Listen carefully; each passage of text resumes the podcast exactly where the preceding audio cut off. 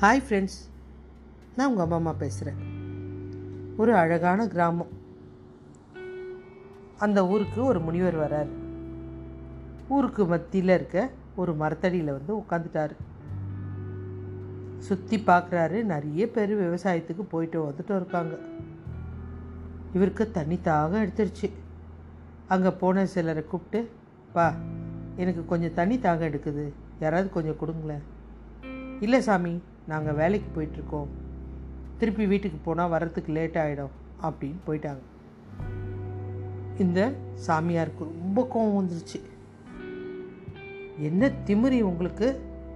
இன்னும் ஐம்பது வருஷத்துக்கு இந்த ஊரில் மழையே பெய்யாது. இது என்னோட சாபம் அப்படின்னு கோபமாக கத்திட்டார். அந்த பக்கம் போயிட்டு இருந்த ஒரு ரெண்டு மூணு பேர் காதில் இது விழுந்ததுமே மொத்த பேரும் போயிட்டு எல்லாரையும் கூட்டிகிட்டு வந்துட்டாங்க. எல்லாம் சுற்றி அவர் காலடியில் உட்காந்து மன்னிப்பு கேட்குறாங்க சாமி எங்களுக்கு இந்த சாபத்துலேருந்து விமோசனம் கொடுங்க. எங்களுக்கு ஒன்றுமே தெரியாது. ஏதோ நாங்கள் பாட்டு உழைச்சிட்டு இருந்தோம். தெரியாமல் நடந்துருச்சு. இந்த சாபத்தை திருப்பி வாங்கிடுங்க சாமி. நாங்கள் இனிமேட்டு தவறே பண்ண மாட்டோம்னு எவ்வளோ வேண்டுறாங்க கிடையாது. இனி இந்த ஊரில் மழையே பெய்யாதுன்னு அத்தனை பேர் விவசாயத்தை விட்டுட்டு அவரை சுற்றி உட்காந்து கையெழுத்து கும்பிட்டுட்ருக்காங்க.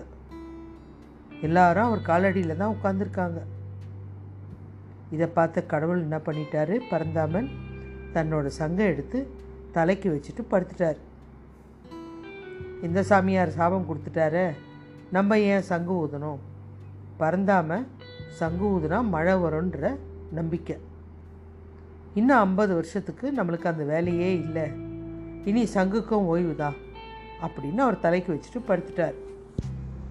ஆனால் அந்த ஊரில் ஒரே ஒரு அதிசய மாத்திரம் நடந்துட்டுருக்கு ஒரே ஒரு உழவ மாத்திரம் கலப்பி எடுத்துகிட்டு போய் தினம் வயலுக்கு போய் உழைச்சிட்டு வருவான். அவனை பார்க்குற எல்லாரும் பரிதாபமாக பார்த்தாங்க. மழையே பெய்யாதுன்னு இந்த சாமி தான் சாபம் கொடுத்துட்டார. எங்கேருந்து மழை பெய்ய போகுது? எதுக்கு நீ வீணாக வயலுக்கு போயிட்டு வந்துட்டுருக்க அப்படின்னு அவங்ககிட்ட கேட்குறாங்க நீங்கள் சொல்கிறது முட்டாள்தனமாக இல்லையா? அப்படின்றான் அவன். நம்பிக்கையில் ஐம்பது வருஷம் மழை பெய்யாதுன்றீங்க. எனக்கு தெரியும்தான். ஆனால் உங்களை போல் நானும் உழவு பண்ணாமல் இருந்தேன்னா ஐம்பது வருஷம் கழித்து உழவுறது எப்படின்னு கூட எனக்கு தெரியாமல் போயிடுமே அப்படின்னு சொல்லி வருத்தப்பட்டான். எனக்கு இந்த உழவு தொழில் மறக்காமல் இருக்கிறதுக்காக தான் தினமும் உழுதுட்டு வரேன்.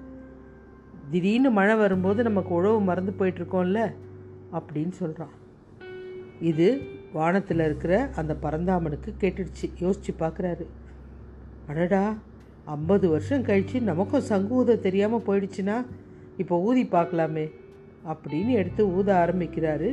இடி மின்னலோட மழை பெஞ்சிருச்சு. நம்பிக்கை ஜெயிச்சிடுச்சு. கடவுளால் ஆகாதது எதுவுமே இல்லை. ஒரு மனுஷன் நம்பிக்கையோடு எது செஞ்சாலும் அது கண்டிப்பாக வெற்றியில் தான் போய் முடியும். மீண்டும் ஒரு நல்ல தலைப்பில் இணைவோம்.